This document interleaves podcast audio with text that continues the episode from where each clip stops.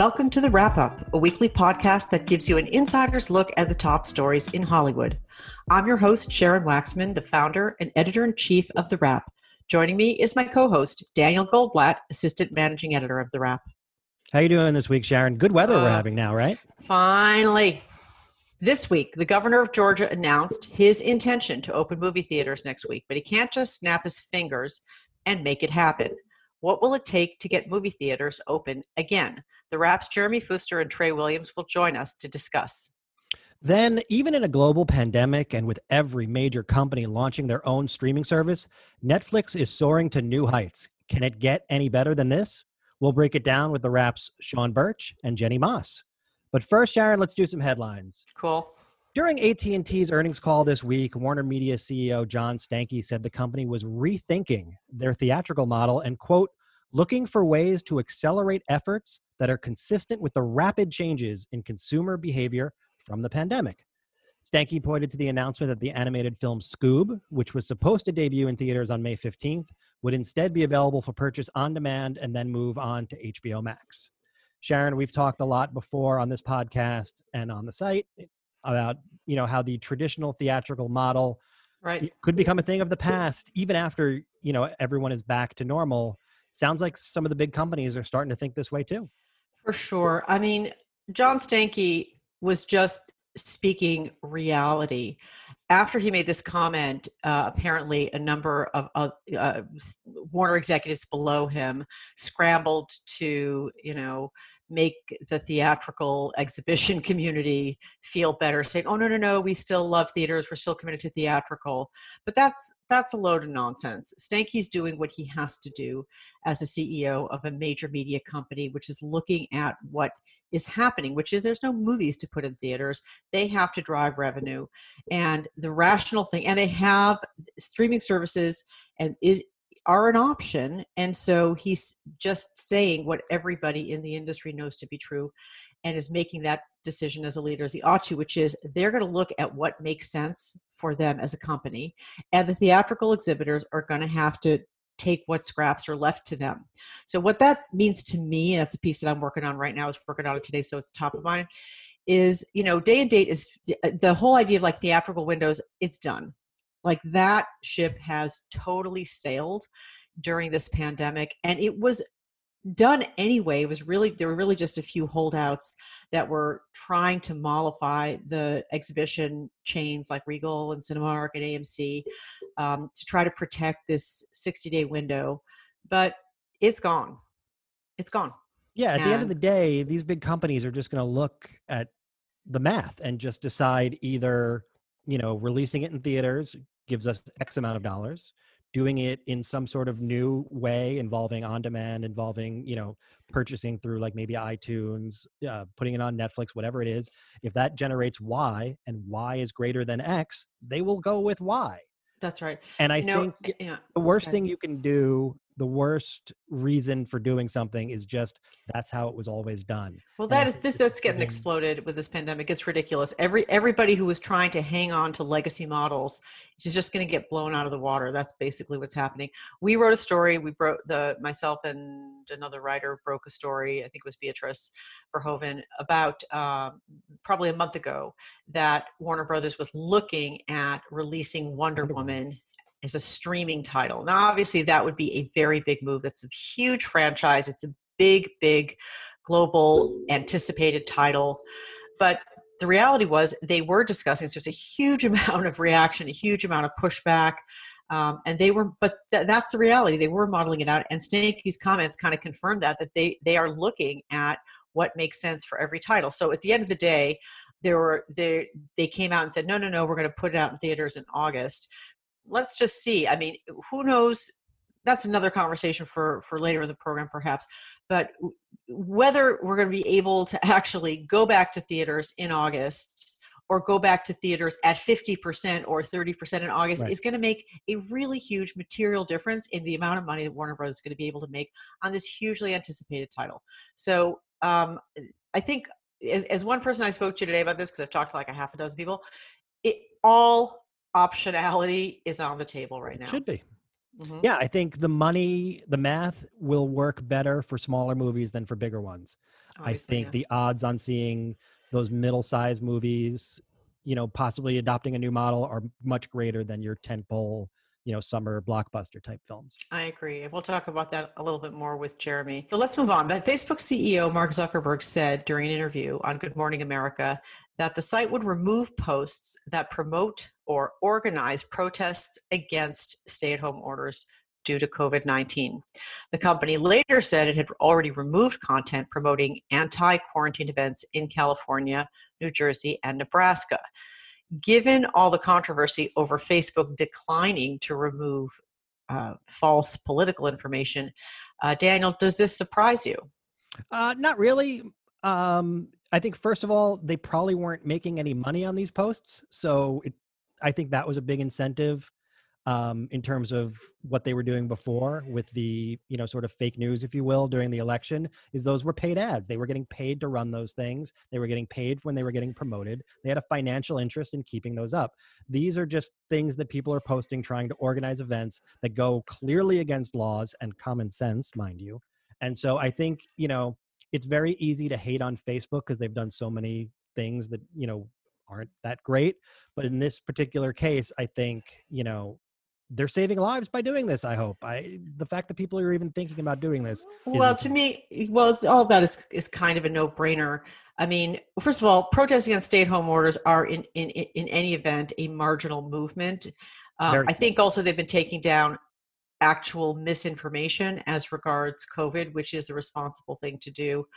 Um, and it does feel in line with me with zuckerberg's inability to kind of get his head around what what is political misinformation and what isn't and why that's important. It does feel like as somebody who comes really from the data and engineering side um, of his platform that he's okay with removing science-based information that's inaccurate but not okay not comfortable taking down information that says so and so might have had a sexual liaison with so and so or so and so voted this way or you know in ways that are I will continue to maintain extremely damaging to our democracy, and that will play out as we go towards the election in November 2020.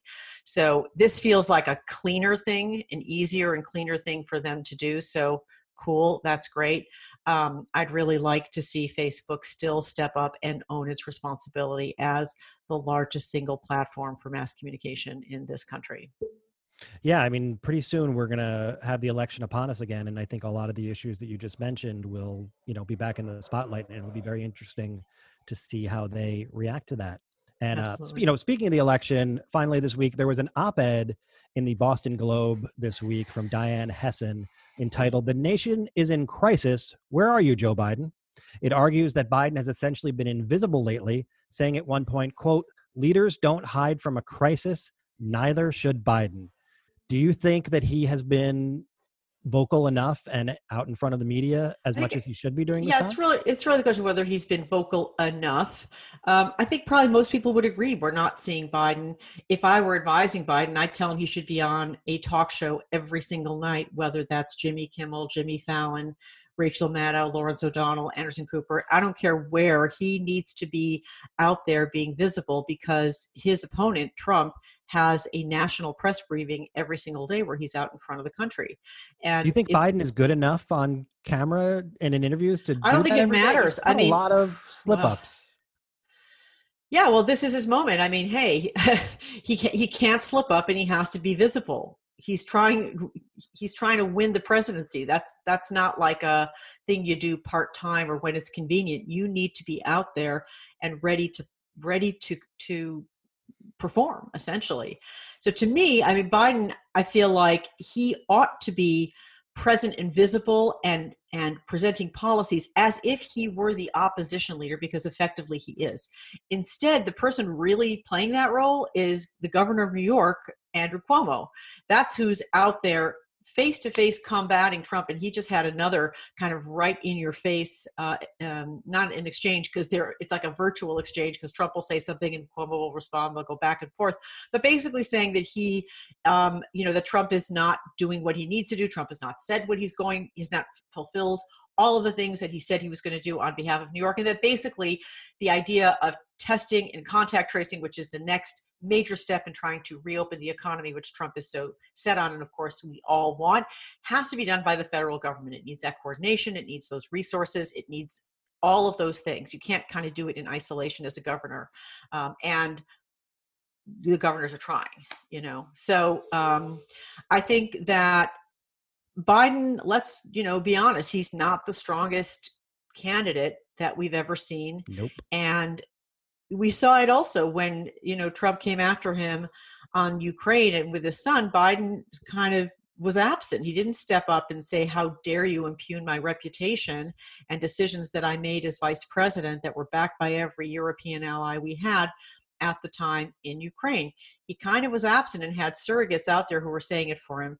We will see how this plays out. I've had a number of conversations with political activists lately, and first of all like if this if this matters at all my family's from ohio right? Very important swing state. True i've had members of my own family uh, supported trump whatever uh, but they have all of them have turned on trump definitively and very vocally Let's, in conversations that i'm having with say my parents and uh, kara swisher and i were going back and forth on this because kara's wrote a piece about her mom right, learn, yeah. uh, getting misinformed by watching Fox News and how upset she was, and she got into a whole thing with Sean Hannity about that.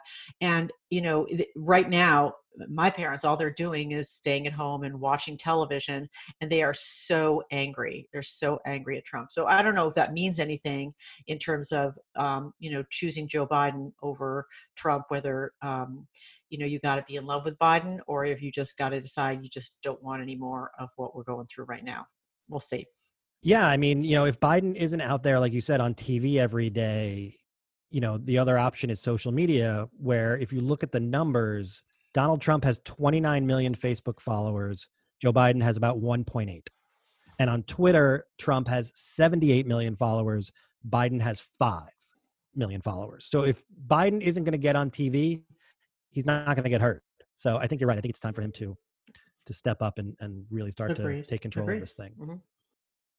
All right, now we like to go to a segment on the podcast we call Wax On, Wax Off, where we give Sharon Waxman an opportunity to uh, let us know about one thing she is particularly into this week, her wax on, and one thing that is really bothering her this week, which is usually easier to pick.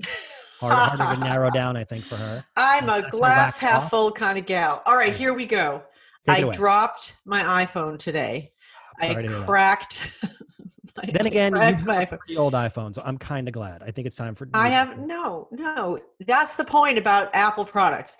They are really built so solid. All I do all day is I breathe into my phone and i and i work on my mac laptop. And without the with those two things i can do my life. Without those two things i can't do my life. And it just occurred to me that now that I, we're essentially using those at least i am almost every waking moment of the day how impressed i am that apple builds these products that that hold up that don't break. My my mac uh, air is not particularly brand new. As you've pointed out my iphone is not particularly brand new. And i want to say thank you uh, steve jobs and thank you tim cook. You guys are my wax on today and all the people who build those rock solid products. For my wax off Yes, the PPP fund, that two uh, that three hundred and fifty billion dollars that got uh, scooped up and hoovered up uh, for small businesses within two weeks of being passed by Congress.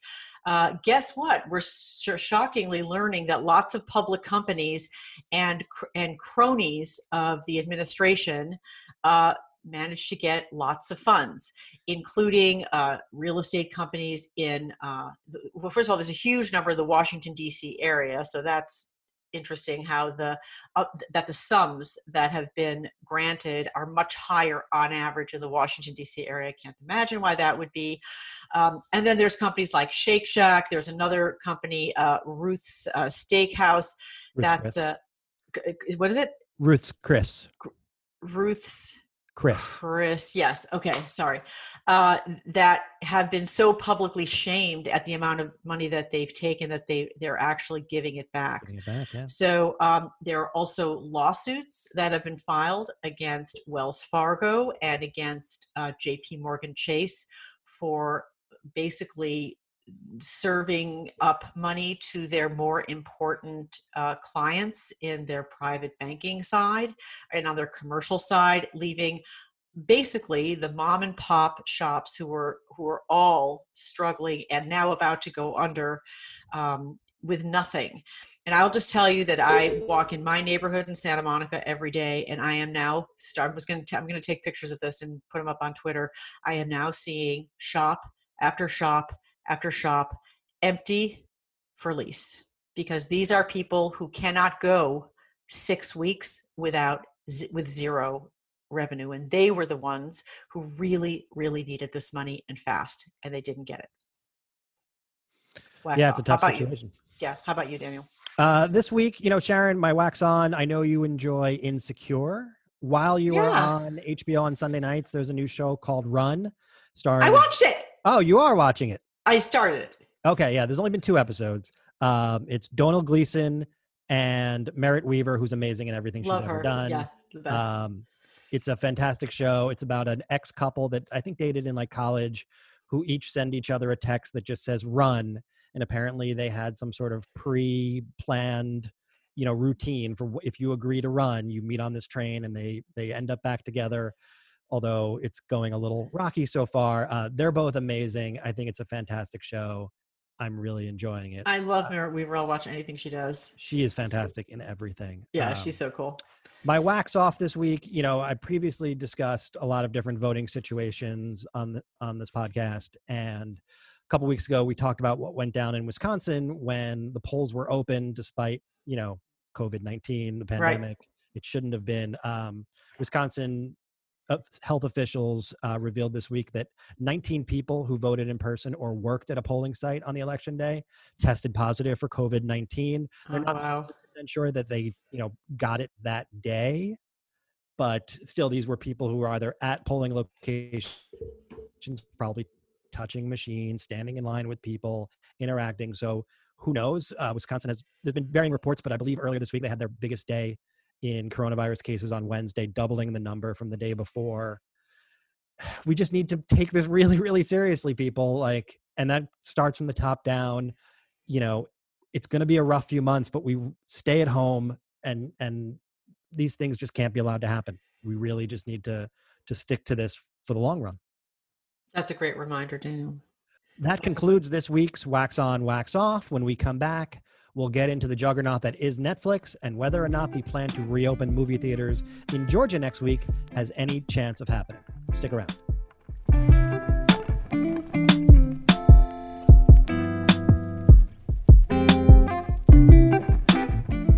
While many sectors of the entertainment industries are facing crisis during the coronavirus pandemic, the world of streaming is not one of them. And no company is on a hotter streak right now than the king of streamers, Netflix. But is this as good as it gets? Here to examine the state of Netflix are the Wrap's Sean Burch and Jenny Maas. Welcome to the podcast. Hi there. Thanks for having me back. All right. So, Sean, let's start with the subscriber numbers. Netflix um, released some this week, and they had a record setting first quarter of 2020. Isn't that right? Yeah. So they came out uh, a couple days ago and they reported that for Q1, they had 15.8 million new subscribers join, which, I mean, even the most bullish analysts were not even close to that. You know, some analysts I talked to had them pegged around 9.5 million, which would have matched them with Q1 last year, which was also their record for most total subscribers for a single quarter. Um, just in terms of subscriber growth, like as a percentage, by the way, this is also their biggest quarter since like 2016. So, you know, any way you slice it, this was a nice quarter for them. Uh, and they're at like what, over 180 million subscribers worldwide now?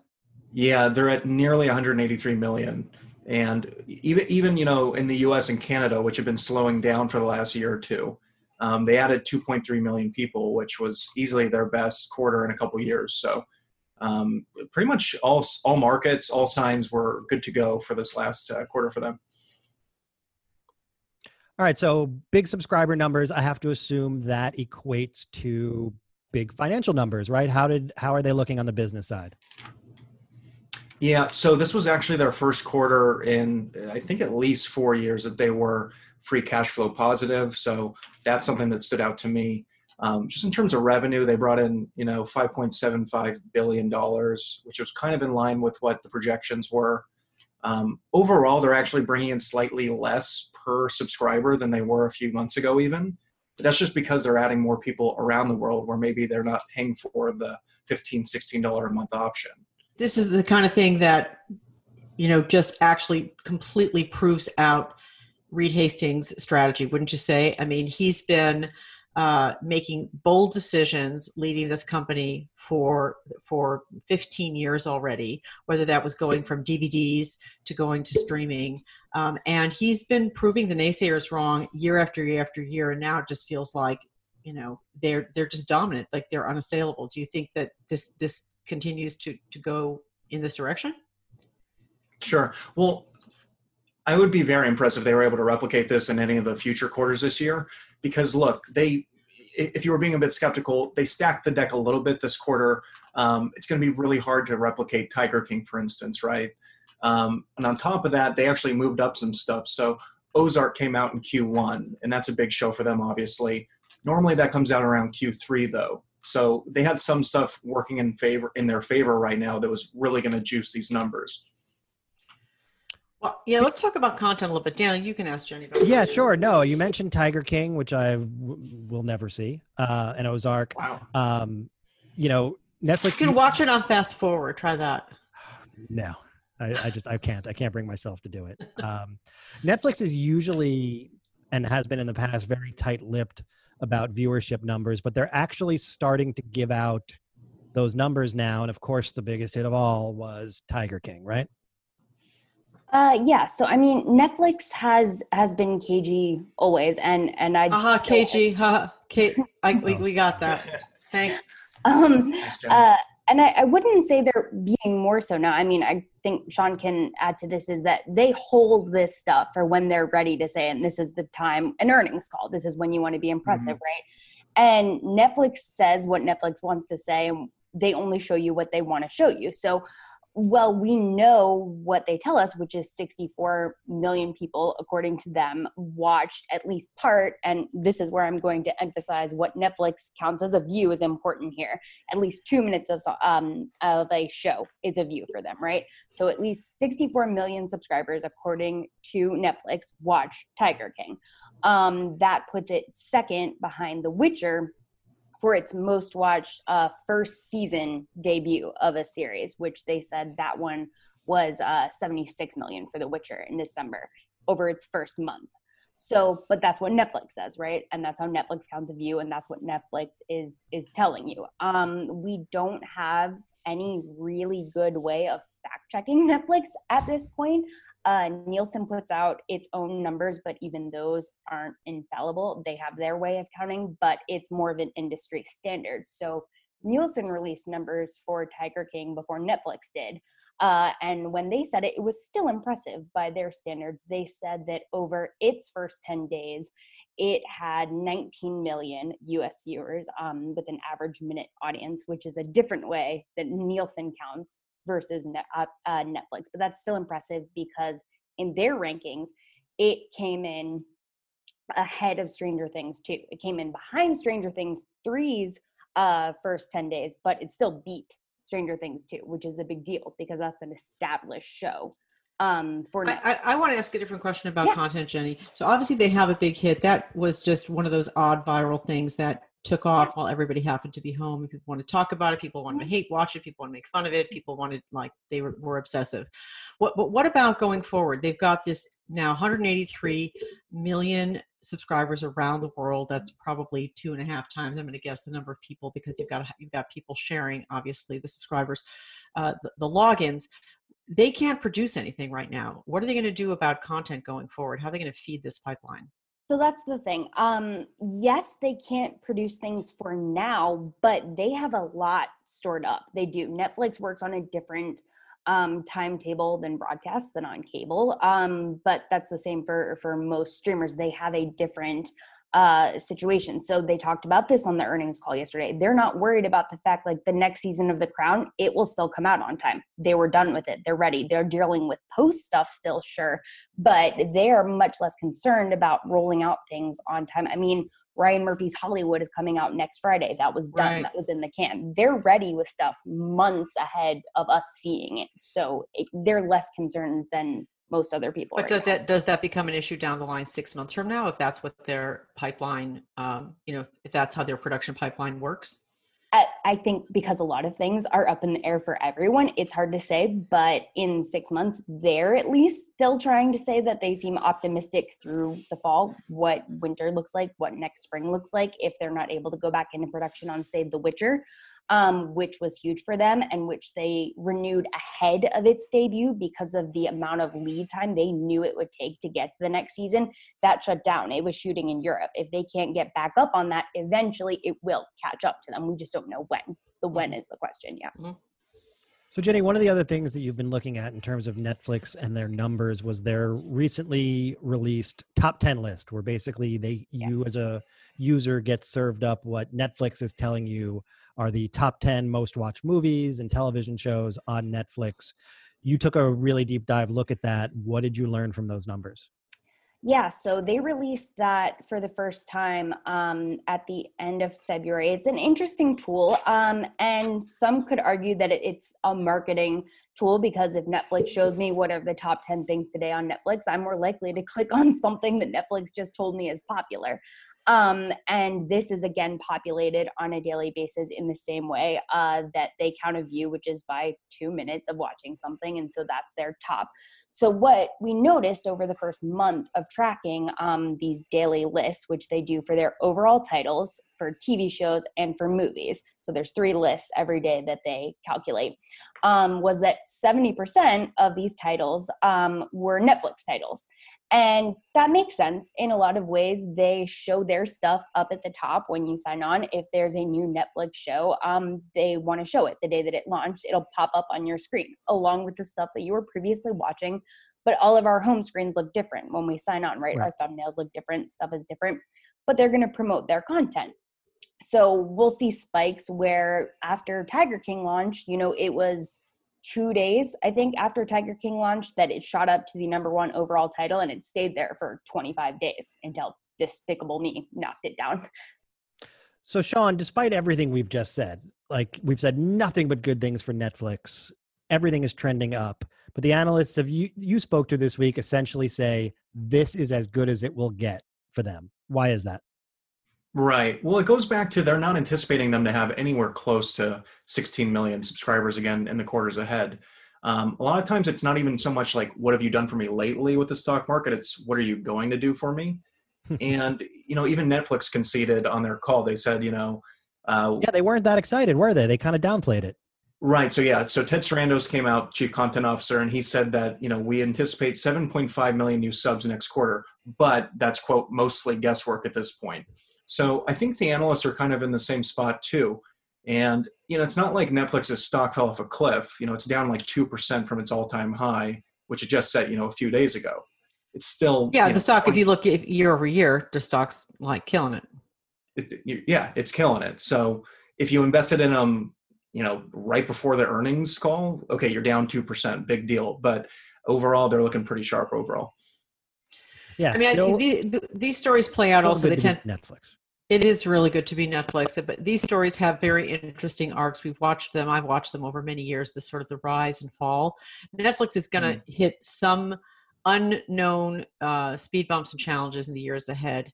Um, it's not. I mean, if it was cash flow positive, uh, you know, this quarter, uh, that needs to be the case going forward eventually, right? They still have to figure out how to turn a profit at this.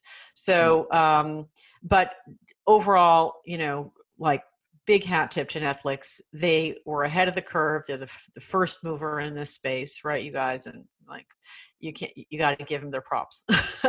uh, just to build off that real quick, Sharon. So, you know, if you talk to skeptics, you know, uh, analysts who are a little more skeptical of Netflix, they'll always point to the 14 to 15 billion dollars they're carrying in debt. Um, but then on the other hand, you'll talk to people who say this pandemic might even be a blessing in disguise for them, where they're actually going to see that we don't need to produce quite as much content as we actually were producing. And then next thing you know, they're actually scaling back how much they're spending. So uh, that one could go either way right now. Yeah, interesting. All right, thanks, guys. Thanks, guys, for coming.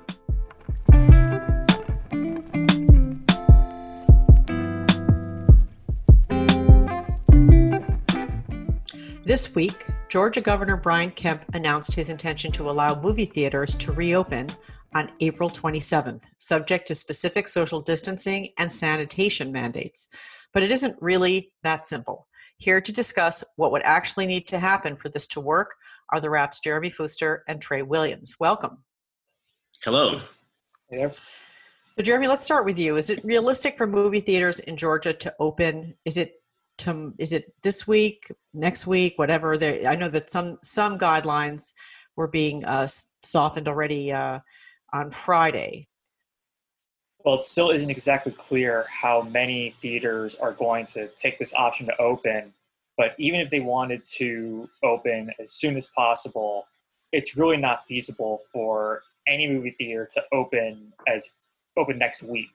There's a lot of hurdles that still have to be overcome. Among them, they would have to they would have to retrain all their employees to operate under strict social distancing protocols, protocols like separating separating seats and maybe entire rows, keeping them empty to make sure that there's distance between all moviegoers.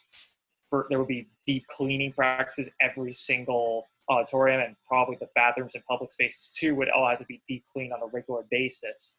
So even if they were to bring back their employees that were furloughed when the lockdown started, there's still a significant amount of training that would have to be done there. And then there's other problems such as you know, the lack of new product. There's also problems like well, let's, let's go back. Hang on, let's go back to that. I mean, what movies could they even show? There, there are movies in release right now. I mean, are there? No, there, there are no new. There are no new movies out because everyone has all the studios have moved their films to a July release date at the earliest. But from since the lockdown started, the movie theater industry is sort of they've settled on this temporary time frame that the earliest they could possibly begin to get back to full speed would be sometime in July. And so then, so what would they be showing? I, am being thick-headed, but are they, are they going to like revive old movies? Like, what are they going to show? Yeah, they, they would likely have to show uh, revive films, maybe some movies that have just come out, like Trolls World Tour, which was still supposed to be coming out in theaters, even when they put it out on home video on demand at the same time. They could still do that, but obviously, people are just going to most people are going to watch those movies at home because they have the option. Uh, the uh, IFC Films announced earlier this week that for any independently owned movie theater that opens up, whatever whenever they reopen, not just right now, but whenever they'll be able to rent IFC Films catalog without any rental fees. So those are, include films like Boyhood, uh, The Death of Stalin, Like Father Like Son by Kore-eda. They have, and they're they're giving them to independent theaters in different packs, like Cannes Film Award winners or greatest hits or cult films. So that's, that's one kind of a great idea. Well, it's one it's one distri- distributor's way of trying to help support the independent theater business because they operate on very, very narrow profit margins. But for the bigger chains, the plan is still prepare for a midsummer reopening because those big chains rely on those really big blockbusters and they're not going to be coming until three months now at the earliest. Well, and there's one other point that we haven't talked about, which is are people going to feel comfortable leaving their homes in Georgia and going to the theater? A lot of the mayors in Georgia, as I've been reading, are recommending that people still stay home, even though the governor is saying you can go. So it may be that they do all of this work and not very many people show up. But but I think it's going to be a really interesting litmus test on how comfortable people are yeah, Trey, to leave their homes. Your piece touched on this a little bit. You know, some of the ways that theaters might entice people to come back when the restrictions let up. You know, what are some of the methods that that some of the theater owners might try and do to get people to come back in? Yeah, I mean, last week, uh, Cinemark um, CEO um, Mark Zoradi talked a little bit about, and to hit on Jeremy's point, um, he mentioned a that you know while they're planning for a reopening like july 1st that like two weeks prior they want to start like sort of slowly opening up for short like periods of time um, some theaters and showing like library content um, which was what jeremy was talking about. But i mean they're doing things they're they uh, again are trying to retrain staff. Um, they're going to use that two weeks to retrain staff and hopefully show people and get people comfortable. Um, they are even looking at as some people start to, as like movies start to come back and people start to come back to the theaters a little bit, um, reducing some ticket prices. Um, even um, I think mainly for you know sort of the bigger uh, budget um, films that people want to see. Um, they're would a would a fifty percent off sale get you back in the theaters in July? I mean, I let's be honest. Like, me personally, um, yeah. Uh, yeah, uh, all right, let's let's throw out a hypothetical. Least, I would have to at least like peer into the theater like glass door to make sure that they're actually like cleaning and doing what they need to do uh, to feel comfortable. But I mean, I can't wait to go back to movie theaters personally. Um, I don't know if um, July 1st if I'll be rushing over to, you know, the ArcLight to, you know, even sit three chairs away from someone. Well, what about um, Trey and Jeremy? Both I'd like to ask. What, what is the National Association of Theater Owners? Uh, where do they stand on this? They represent the the group of all of the industry um, exhibitors. Are they yeah. right? Well, yeah, I mean they're. Well, I was just going to say to Jeremy's point earlier, they um, stand mainly with the same. They have the same sort of um, uh, point of view of like the big chains right now. Um, they're they, they, they said that these early state reopenings um, likely you know a lot of the theaters are not going to be able to feasibly reopen um, and do um, even you know diminished um, business um, that way that be, mainly be, for what we've talked about there not being new releases uh, until mid through July. Yeah, there's um, still like technically speaking, you have Tenet, right? Mulan, I think. There's yeah, July others 17th. that still have release dates. There is, and I think also there's another element to this whole reopening process in terms of the government that isn't entirely clear for movie theaters, and that is like this three-phase plan that the Trump administration put out. On the first phase, which Georgia is supposedly going to be reopening under, that it says that, okay, under the first phase, movie theaters can reopen, but it also advises individuals avoid mass gatherings of more than 10 people. Now, the reason why all the movie theaters finally announced they're going to close, that there was that rapid announcement, one after the other, all the chains closing nationwide, is because the CDC announced they were changing their advisory of avoid mass gatherings of more than 50 people and bringing it down to 10 people. And all the theaters realized we can't operate with with the government telling people to avoid gatherings of more than 10 people. So yeah, the the the first phase of this Trump plan may tell movie theaters that it's okay, but at the same time telling individuals to avoid environments like movie theaters that have more than 10 people gathering at one time. So the owners I've been owners I've been talking to have been saying they're probably going to wait if they're if this three phase plan is what they're going with, they're going to wait until the second phase, which says okay, individuals avoid gatherings of more than 50. So once it goes back to that that 50 is the amount on um, the mass gathering restriction, then that's when you're going to see most theaters start to reopen, and that's The the industry is expecting the phase two may be able to happen sometime in midsummer, and that is why they're all sort of hoping that Tenet and Wonder Woman will bring people out in the late half of the summer. So you, you might be able to go to the movies, but I, I would just have to say that there is uh, a, a, common sense element here that we should be talking about, which is if you're Absolutely. able to finally leave your houses and you are finally able to go out and do some things of among other people that involve social content are you going to want to be in a closed building of the array of things that you can choose from whether it's going to a baseball game going to a restaurant going to your kid's soccer game or whatever it is uh, and you still can watch entertainment at home in a way that has zero risk attached to it to me it feels like that's going to be one of the things that's way lower on the list that people choose to do so when we talk about pent up demand, people are talking a lot about pent up demand for entertainment, and I've been talking to a lot of people this week about what entertainment looks like going, you know, going going forward. Feels to me like the very one of the last things I'm going to do is be in an enclosed uh, room so that I can see something on a big screen when I can see something at home. What do you guys think?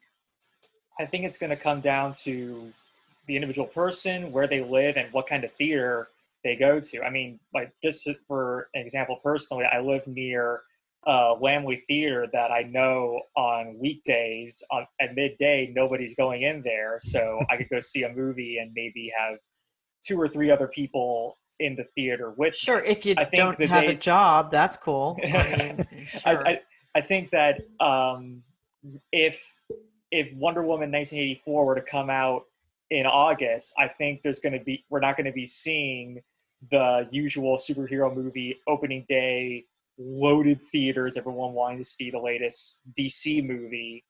I i, I think there's going to be a reluctance for that.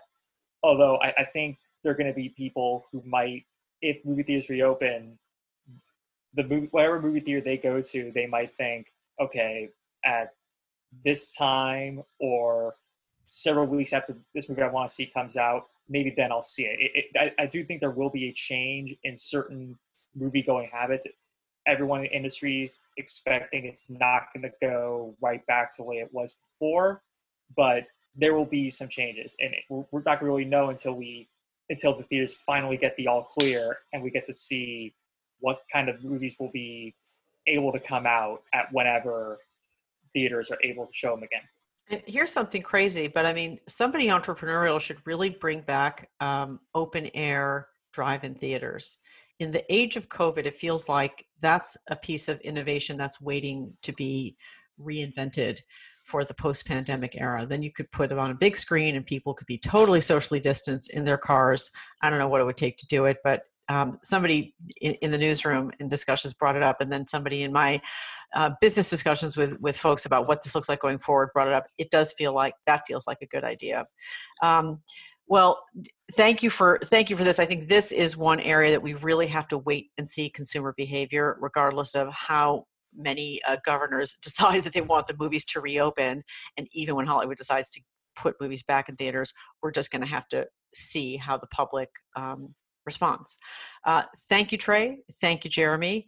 Do not forget to check out Jeremy's work and Trey's work on Wrap Pro, which is our members only offering at the Wrap. It's an essential news source for the entertainment business.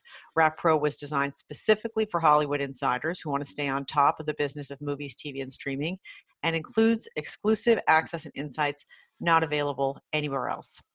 So that's it for this week's episode of the wrap up. Thank you to all of you who tuned in, and remember to follow us or subscribe to our show wherever you get your podcast. See you next week.